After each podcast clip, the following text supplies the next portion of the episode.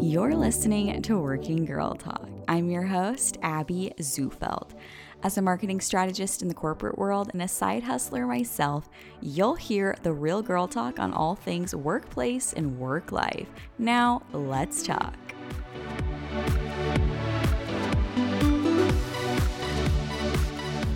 Welcome back to Working Girl Talk. We are on episode 95. Thank you so much for joining me today. This is a big month for Working Girl Talk. We have our two year anniversary and our 100th episode is just around the corner as well. So, this is such a special time. Thank you so much for being on this journey with me. And as always, we're going to start today's episode with some headlines, two headlines that are interesting this week. Then we will head into our interview with today's guest, who I'm very excited about, Irene Moore. Let's head into those headlines.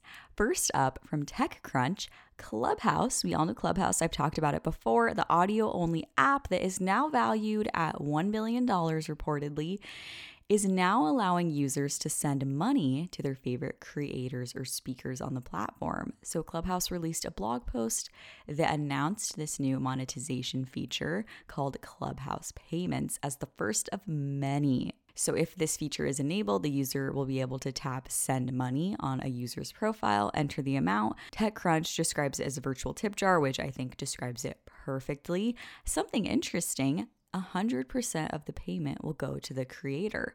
The person sending the money will also be charged a small card processing fee that will go to Stripe, which is the processing partner. And Clubhouse quote will take nothing. So that is an interesting concept. Usually, the first thing for these companies is to figure out how they can make money. So it's interesting to see that it's a fully creator given option. Very interesting, and we'll see if people actually use this. Next story in a similar industry from CNBC International Spotify says it will buy Betty Labs. Betty Labs is the maker of a live audio app called Locker Room that's focused on sports. People describe this as very similar to Clubhouse. The terms of the deal have not been announced, but the focus on so- social audio features rose to prominence last year with the launch of Clubhouse, as we know. So this has just been launching in popularity. Now Spotify has bought Betty Labs. This is just one of the many acquisitions that Spotify has had over the last couple of years. I feel like even the last couple of months, Spotify is just picking up everything. So we will see. Maybe Spotify will try to compete with Clubhouse. And those are our two headlines for today. Let's dive into today's interview. From her start at L'Oreal to running her own digital agency, Irene Moore is a consumer psychology expert and brand builder. She helps brands share their story with their ideal audiences in a fun and digestible way. She is so fun to talk to. I love our conversation. She has so many fun insights and she is so interesting that even if like marketing and branding isn't really your area and like that's not what you focus on, this is still such a fun episode for so many other reasons. We talk about working at L'Oreal and her start in this beauty industry, this beauty space. We talk about consumer psychology, which I think is interesting for every industry. And we also discuss should brands participate in social conversations? There's been a lot going on this past year. And we also talk about standing out through all the noise. There's a lot going on, there's a lot of brands out there. How do we stand out? This episode is so fun. Irene is awesome. Please enjoy my interview with her. Welcome, Irene, to the show. Can you tell us the moment, the light switched on moment of when you decided to start DM London? I do you know I can, and it's the most unglamorous story. I can't even tell you. So when I was thinking, I'd been thinking about starting a business for a while, as most of us do. You know, we do it whilst we're in our corporate careers. And at the time, I was head of a division at L'Oreal. And I just remembered that I'd had such an insane week, like a really brilliant week, but an insane week, where because we were launching a brand new brand into the market, it's almost like you roll your sleeves up, right? Everyone is doing a bit of everything. And I remember doing something really basic, like putting a product into the cupboard and like the night before, I'd been speaking at an event inside the BAFTA um, studio.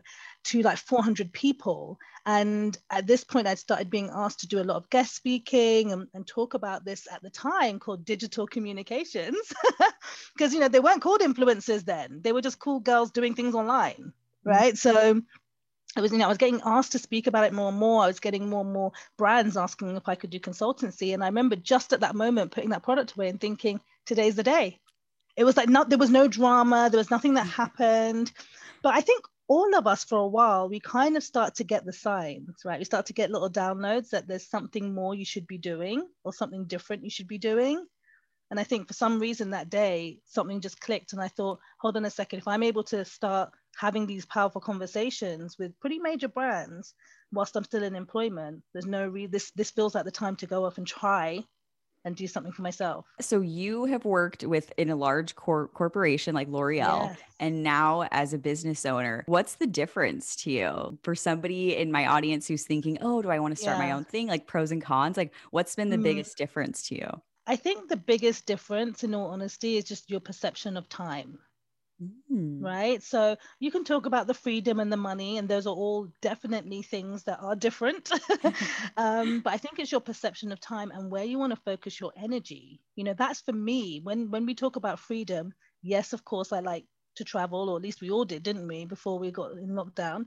Yes, all those things are wonderful, but actually, for me, it's the the fact that you can really um, focus on the things that matter and that are going to move the needle with your brands and you're not necessarily tied up in what does that mean for my next career step? Because you're already the boss right? There is nowhere else to go. And so i love that for me having that whole side of having the internal um, I guess, uh, work that you will do at a senior level, that being released really freed up a lot of creativity for me so i would say that was a big a big shift. And then obviously there is the the very real and and and uh, i guess exciting element of of you know the financial gains of being able to not have any one cap or having to wait for a review. And so those are some of the benefits. I say some of the if i because i like to share the realness of entrepreneurship i'd say some of the um the biggest and actually something i wasn't really present to i didn't even give a second thought to was the fact that it can be quite lonely you know especially mm-hmm. if all your friends are still working and working a normal you know a, a, corporate job because you know they don't understand the things that you're obsessing about at two o'clock in the morning and sometimes don't see why you would want to leave an incredible company to you know to go out and do it by yourself so i think the loneliness is definitely one of the was one of the hardest parts how do you combat that loneliness because even i like i'm a side hustler i work full time and i do the mm. podcast and even that like because i'm devoting so much time outside of work to this like i feel the yes. loneliness too like how do you combat that is that why like you have like are so big on mentorship and savvy startup club and all of that 100% like it was totally self-motivated um, and by that i mean i started a coffee it was a, a weekly coffee you know coffee mornings with coffee and connect and I really started that because I was like, I don't have huge budgets to go out and get clients. I basically need to get out there and meet local businesses and, and start building relationships. I knew that for me, something that I'm very, I guess, a strength is um, being able to connect with people. And I'm genuinely interested in people. So for me, that that was something that I had to just do was combat that the loneliness in that way. And then I just got really um, became really considered about joining groups online and, and connecting with other women in a similar space or going through that similar transition. Uh, so that really, really helped. Um, and sometimes it can be quite challenging because, quite frankly, not everyone wants to be sociable all the time. But I think if you build it into almost like the work, your weekly routine, it can really help things. And finding just one or two people that you connect with is just as good as having those like water cooler moments in the office. Yes, you know? I love that. That's a great tip to kind of build it into your schedule because I know yeah. if it's not in my schedule, I won't do it. Mm, especially you, right? Because you're working as well. Mm. So it has to be, you know, there is an element of um, making it a little bit like work, part of the work, right? Exactly. Yeah, it's so true. Um, so can you can we kind of rewind a little bit and how mm-hmm. did you end up working at L'Oreal? Like were you always kind of into that beauty space? How did that go? Yeah, I mean I mean it's it's one of those things like how long's a piece of string, but I I genuinely fell into beauty and I love it. It's an industry that I really respect and admire, and I love what it does for the economy. And um, but I genuinely fell into it. I remember getting my very first beauty gig, and I was looking for an internship when I was back at uni, and thinking I, there was no way I was going to get it. I applied to Revlon because I saw my mum used it. I literally didn't know anything about the brand, and I kind of showed up, and they gave me the job pretty much as I was on my way home. And I've been in the industry ever since and worked my way through it. So I was actually at Bobbi Brown Cosmetics at the time, and part of my remit handling PR was working with their pro artists and connecting with makeup artists and creatives and and getting them to explore the products. And that's when I realized, hold on a second, there's all these other people, these all these cool girls that are just doing makeup in their bedroom, and they've got tons of people watching them and this and watching looking at their blogs. And so I just became really obsessed with that and started building my own sort of mini network and I remember looking back at the time, as so many of my PR friends were like, um, "What are you doing? who, who, are these random girls that you know you're meeting at Starbucks?" And um, I was like, "I don't know. They're just doing this cool stuff with makeup." And it literally that's how it skyrocketed. So when L'Oreal, you know, I got the call, and if you're in the beauty industry, it's kind of like the holy grail call, right? I got headhunted by like the biggest brand, and um, they was they said they wanted to set up this this division that really just focused on that sort of digital comms um, content and the, the role doesn't exist so you'll have to create it. Um, and you know I, I, guess it was a no-brainer for me in terms of really sort of stepping out of my comfort zone and, and, and stepping into it. So you know like most people i sort of climb my way up the corporate ladder and then the more that you do and the more that you um, are i guess less afraid to start and try new things and shout about it internally, the more people externally notice you. So that that was really how it how it happened for me. Very cool. Making your own role that doesn't exist, I feel like that would be really fun, but also a lot of pressure. terrifying, terrifying. Um, it is a lot of pressure, but you know what? I actually think that I, I will always be grateful for that experience because that really set me up for entrepreneurship, if I'm honest because yeah. it was scrappy and there was no roadmap and I was kind of making it up as I went along. I say that now, but luckily it worked out. But yeah, it, it was terrifying because you are essentially asking you know, a pretty huge organization who is set in their ways and has always done things a certain way to trust you to do things differently and you know that's what we do when you're in a service base so if you're selling agency services or anything else. That's really what you're asking your clients to do every time you present a campaign is that let's try and push something out in a different way and let's try and connect in a different way. So i'm very grateful that they they trusted me to be able to do that I love that. And I love the word trust because I think that's something that's so important in mm. in the hmm. workplace and especially in client relationships. Hmm. Now, mm. as you've been like consulting and you have an agency, any tips for somebody who's trying to establish that trust with clients? Such a good question. I think there's two things that I would say, right? The first is meet them where they're at. Right. So it can be tempting when especially if you're in a new role or you're coming into a new you know even a position internally to come in and kind of make your mark and you know come in and, and sort of do that big sweeping change. But actually change is scary for all of us right? Even if you are maverick you know change is scary. So there is an element of almost starting really small looking at existing campaigns that they're doing and just putting a new spin on it right? Taking it like mm-hmm. taking it up a notch. So that way you're acknowledging what they're doing is good and here's how we can let more people see it. So it's a different conversation to let's how we can make it better right? It's a completely different conversation. And so i think starting where they're at meeting them where they're at and, and being really comfortable with it being a partnership rather than your idea is a really is my first sort of tip my second tip is, and I always say this to people if you ever want a brand, big or small, to do anything that is maybe a little bit different outside of their comfort zone, show them what their competitors are doing. Because we all have, you know, and I'm a brand owner as well. I have my own brand, right? So we all have a really romantic view of our brand, right? That we are the most amazing and only people doing it in the world.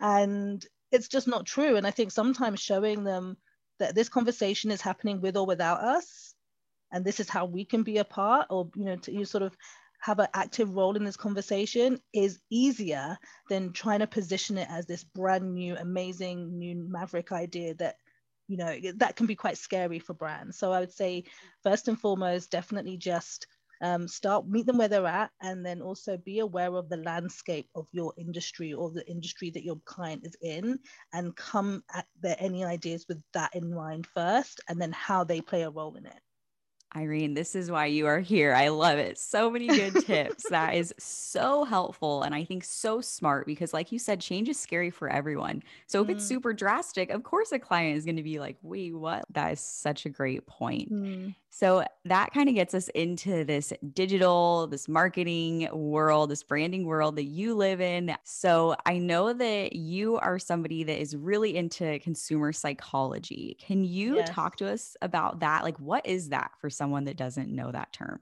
Sure. So I am definitely a consumer psych junkie. I, I'm so interested in what makes certain brands certified cool and certain brands just not you know, because the brand doesn't get to decide. We get to decide as the customer and the consumer, right? We get to decide. And I think it's really easy to kind of think, oh, well, they just put that celebrity on it. And a lot of brands think this, I'll just put that celebrity on it and then it will be certified cool. And it's just not the case. We see many examples of where brands have done that and it hasn't worked.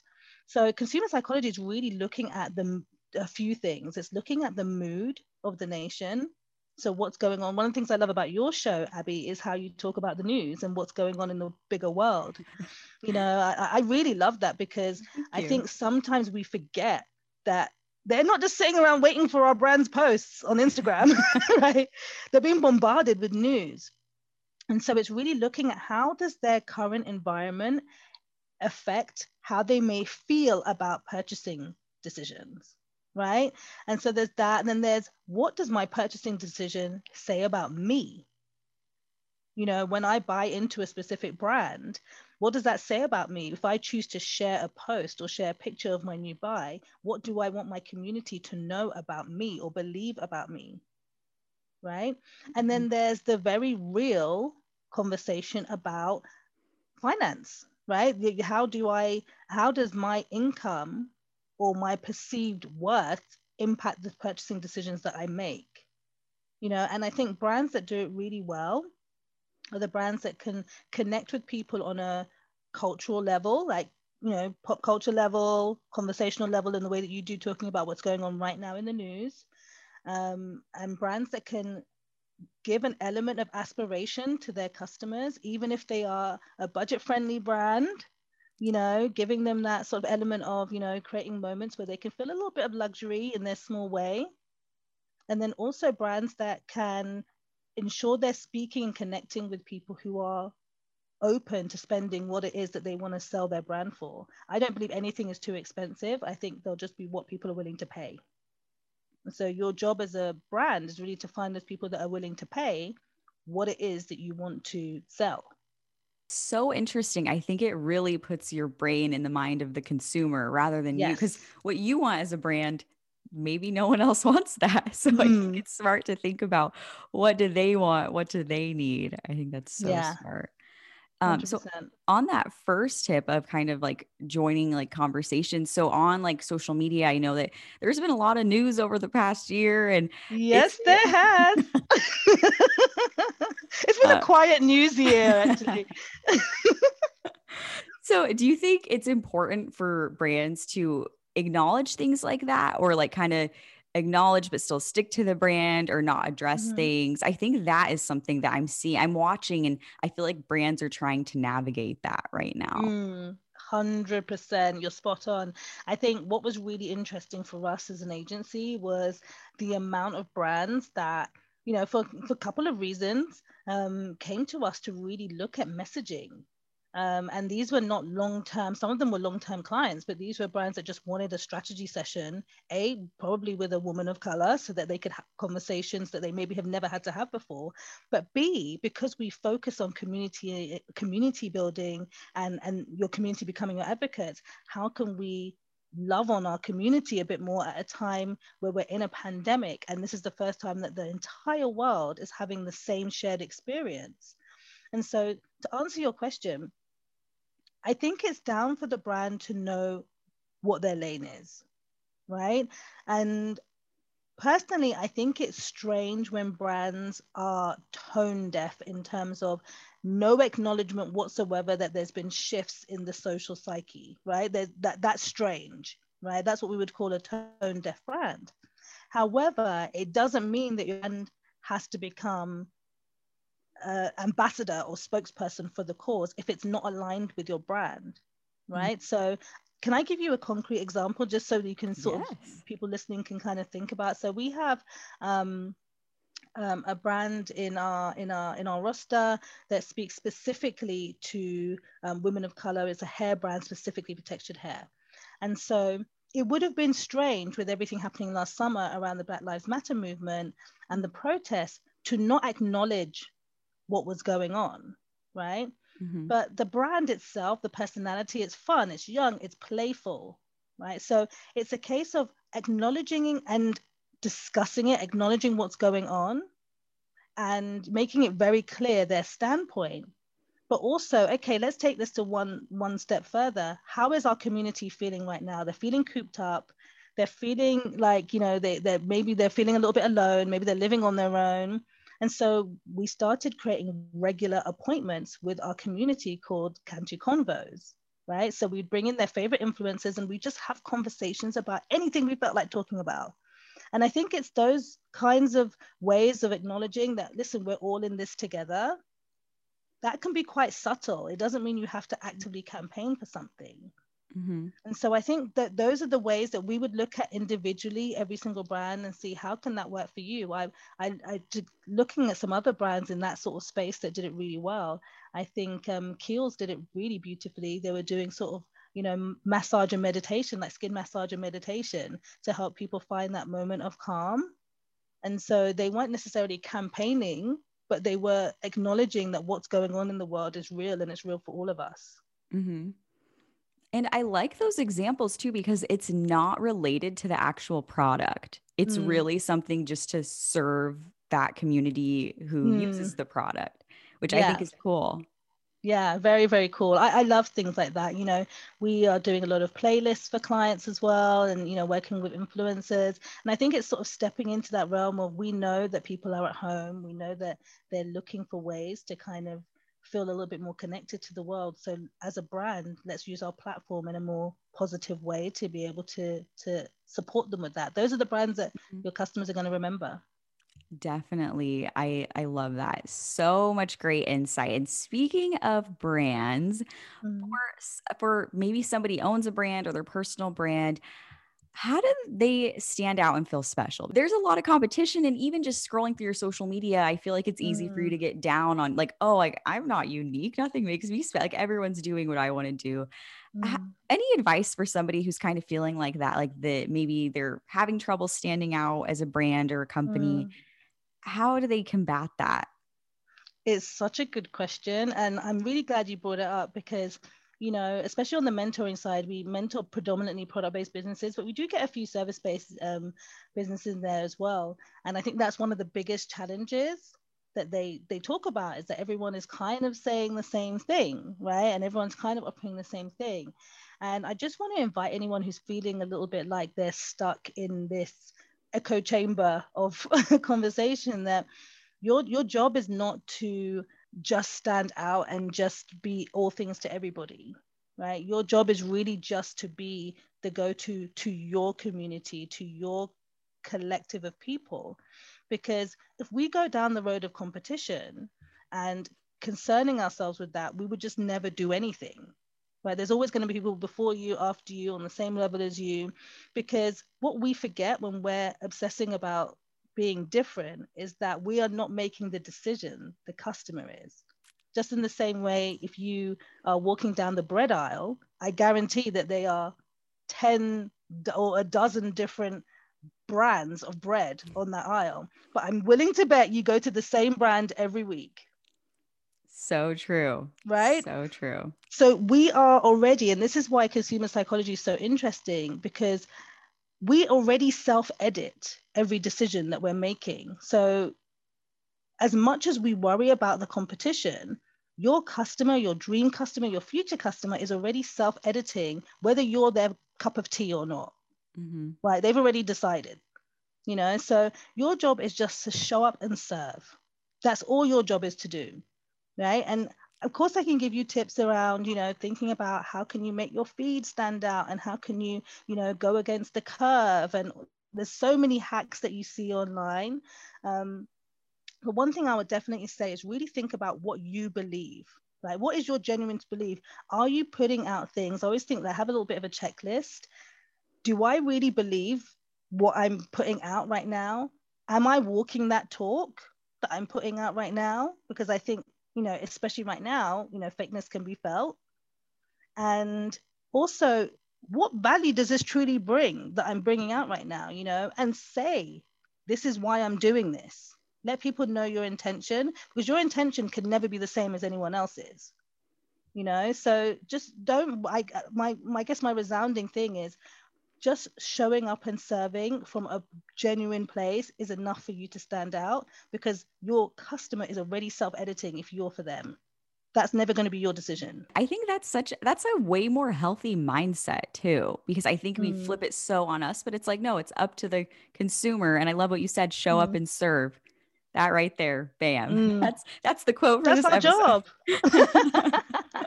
that's the job. That really is the job. That and that really taps into purpose too, mm. which is kind of like everything we've talked about is kind of tied into that. So I think that mm. is beautiful. Thank you. Thank you. And you know, you see you see it. I see it with the people that I follow and I really admire and they're not concerned about anything other than just adding value every time they show up. And I think if we can try, and it's difficult, it is difficult, but if we can just try and, and stay focused on that rather than all the noise, building a business is going to be more enjoyable.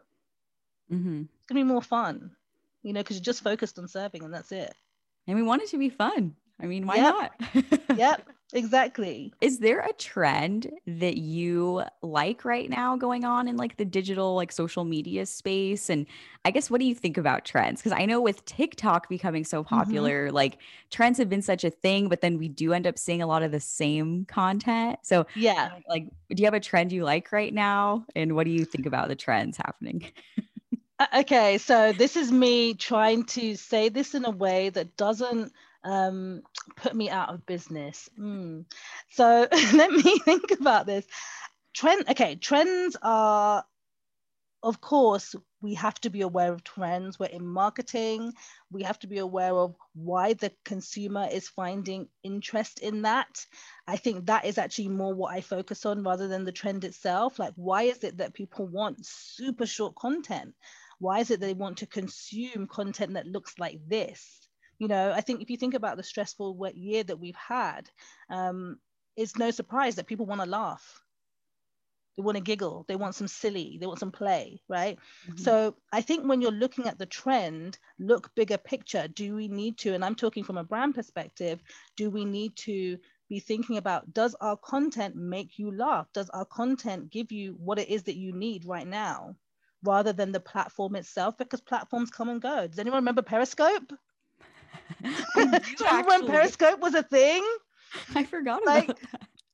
Honestly, do you know something popped up on you know you know when you get those reminders on your um like your Instagram or oh, your yeah. Facebook and say oh this time six years ago and it throws it back and it was a talk that I was giving this time six years ago for Soho House and it was how to, it was literally how to make it on Periscope and it was really funny because I was like, remember Periscope?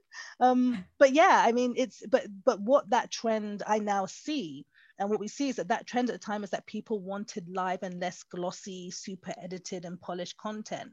Right. So the trend itself is what are people asking for? Why has it become a trend? If you can hook onto that rather than I have to be showing up on this new platform and, and stressing myself out about it, do it if you enjoy it but if you mm. can't, you know, think about well, what is it that about that content, the way they're serving that up, that people want right now. I love you know? it. That that consumer psychology, man, that is such a cool mindset. I think that is so cool. And it really does take the pressure off of you instead of, oh, I freaking out about it. It's, oh, wait, why do they like that? What can I do to mm. serve in that way? So yeah, 100%. that is so cool. I really like that. So, as we wrap up, we're about to head into the Working Girl Talk top 10. But mm-hmm. before we head into that, one last question for you. So, on this path to entrepreneurship, what mm-hmm. has been the biggest learning lesson that you could share with the women in my audience who are on the beginning of this journey or kind of in the middle mm-hmm. of it? Yes, this is a really great, great question. It's actually been a, a really, I'd say it's a, it's a blessing, but at the time it didn't feel like it. Um, I would say that, and I guess maybe as well, I'm speaking maybe specifically specifically to maybe some of your listeners who are from different backgrounds or just perceived as different, right? Is remembering that you belong here. That you don't have to prove anything to anyone else to be starting this business, going for that promotion, whatever it is that you want. You don't need to earn extra stripes. You belong here and that was something that i really i guess making that transition from corporate life where it did feel like it was more of a struggle mm-hmm. and i mm-hmm. did feel like oh i feel like i'm having to jump more hoops than other people even though i'm bringing more money to this agency right there was there were certain things that were happening but i think when you are thinking about stepping out on your own that can be really terrifying if you have that mindset that somehow you don't belong mm-hmm. and so i guess the biggest learn for me was that actually i can just decide right now that mm-hmm. i belong here and so i guess that would be my biggest uh, you know it seems like a simple thing but just really stepping into that and believing that that you don't have to prove do learn anything more. You can literally just start now and believe that you belong and you will if you keep going you will be successful. I love that. Perfect way to wrap that up. So good. Okay we are going to head into the top 10 let's okay. do this First one, my first job ever. My first job ever was actually a denim specialist at the Levi's store. Ooh. And a guy I was crushing on was working there at the time. and so I thought I'd look cute and go in and ask for a job. And he managed to get me a job. And the funny part of the story is that he's now my husband. Oh, fun. Happy ending. I love that. I mean, obviously we didn't get married at 15 because that would be weird. Um, but yeah, years years on, we became really great friends and yeah, we're now married. That's so cute. I love that. That's so fun. And next one, an mm-hmm. essential part of my day is an essential part of my day is gratitude. Like just really taking truly three minutes to write down what I'm grateful for before anything else. Um, I think that it seems like such a simple thing to do, but you'll be surprised at just how much it shapes and shifts your mindset for the day. Love it. I totally agree. And next one, mm-hmm. I'm obsessed with blank right now. Whatever you're obsessed with, a show, a product, a song, a, a thing, whatever you're obsessed with right now. Okay. It's kind of a weird one. Let's I'm, hear it. I'm obsessed with like horror flicks. Ooh. I mean, to be fair, the news right now is just one ongoing horror flick, right? it's a one, one, but I'm just, it's, it's something new that I've really got into. And I've always enjoyed creative writing. And then for my birthday, um, my husband bought me a membership to Masterclass. You oh, know, the, go, yeah. And um, so I've been learning how to like actually structure horror stories. So I think that's become a bit of an obsession at the moment. Nothing to do with work. Sorry, I told you it was weird. No, I love it. That's so fun. I think that's way cool. Do you have a favorite horror movie? Oh, oh, I don't. I can't say I've got a favorite. There's certain things I like about about different thrillers that I feel like could make into horrors, but I like horror movies where you kind of you kind of know it's coming, but then sometimes the twist is just so unbelievably unrealistic that it doesn't even matter anymore. You know, when they just throw in something so random that you're like, why did I even watch this to the end?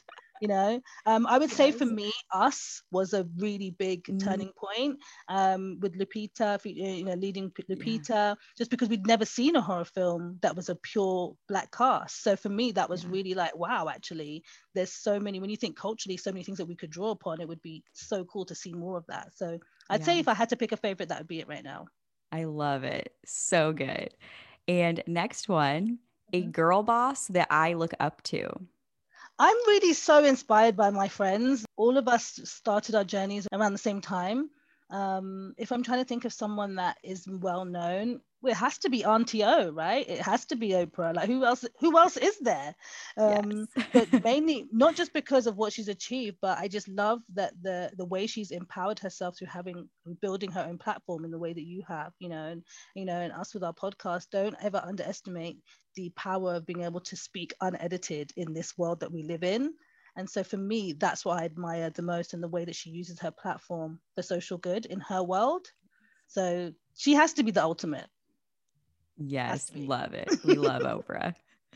And next one, I'm currently listening to an audio book that I literally listen to in a day is a book by, and I'm really sorry, I think I've forgotten his name. I'm going to quickly sneak up my phone, but it's, book, it's a book called 12 Months to a Million. And the reason why I thought it was so cool was because there's very few sort of very product based um, books out there. You know, there's loads about sort of building a personal brand and things like that. But I just found this really, really um, interesting approach to building a product based business. And it's by Ryan Daniel Moran. I'm grateful for blank. I'm grateful for my health and happiness. Health yeah. is everything. I learned the hard way, guys. Seriously, and health is everything. I have blank at my desk always but I have about two crystals on my desk at any time. oh, fun. I like it. We need the good vibes. need the good vibes. One's really grounding, one gives me energy and and joy. So yeah, I always have that. I feel like just having anything, I always have a plant, having anything that connects me with the earth is, is essential. I feel most confident when that's a really good question, actually. I think I feel most confident when I am surrounded in my own surroundings. It sounds weird, but I don't, I'm not necessarily, I'm, I wouldn't say I was introverted. Some people might, um, but I definitely feel most confident when I'm like this in my zone and talking and sharing and, and serving in this way. I feel most confident and surrounded by people I love. Proudest mm-hmm. moment in your career so far? Proudest moment in my career so far. I would have to say is is is kind of the transition that we're going through right now. Um, I'm in the process of relocating um, from the UK, so that has meant a lot of shifting of mindset and hiring people to kind of replace me within the agency. So I'm proud of it because recently I got kicked out of a meeting. and it was pretty awesome because it, it made me at first it was a bit like oh right okay so you don't need me in here and they're like no not really and so that that was that was awesome to know that i've built something that actually works and doesn't require me to be in it all the time so that I'd say for me, it seems like a really strange thing. I got kicked out of a meeting and that's my proudest moment, but it is. I love it. That is so cool. And we are on the last one, number 10. I am inspired by blank. I am inspired by kindness. I cannot tell you how important it is, especially right now. Like there's always, no matter what your beliefs are, who pinched who first in the royal playground and all of that madness, right? Nothing, nothing, nothing is better service to everyone than just choosing a kinder way to do something or a kinder way to approach a problem. It will always serve you and it will always get things fixed much faster. So that is my inspiration, 100% hands down. I love it. A beautiful way to end the top 10. You made it through. yes, I can breathe now. I was really nervous about that but you did great. I loved it. You have great answers. No. Where can everyone follow you and check out Savvy Startup and everything you're doing? Sure. So I am always getting up to no good on Instagram. So definitely head over there. You probably won't get any big tips or anything, but you'll see the, the fun that we're having. It's Irene Moore underscore. Um, if uh, you want to find out more about the agency or how we help um, product based brands um, really um, up level their marketing, best thing to do is really go to my website, irenemoore.com, because then that way you can get signposted to our agency and our mentoring programs. I hope you enjoyed my interview with Irene. Make sure to take a screenshot of this episode while you're listening. Tag Irene, tag at Working Girl Talk so we can see what you have to say and see your thoughts on the episode. We love to hear what you have to say. Every episode of Working Girl Talk ends with a Friday favorite, something I liked that week. And this week goes to Taylor Swift re releasing Fearless. It is out now, one of my favorite albums by her, with some new songs now, too. So, very excited to dive into that. Thank you so much for listening to Working Girl Talk. We are celebrating two years next week. I cannot believe it. I am so appreciative of all your support and thank you for tuning in with me every single week. Even more exciting and more fun things to come. If you enjoy this show, please leave a five star review and make sure to subscribe to the show too. I hope you have a wonderful work day. I will talk to you next week.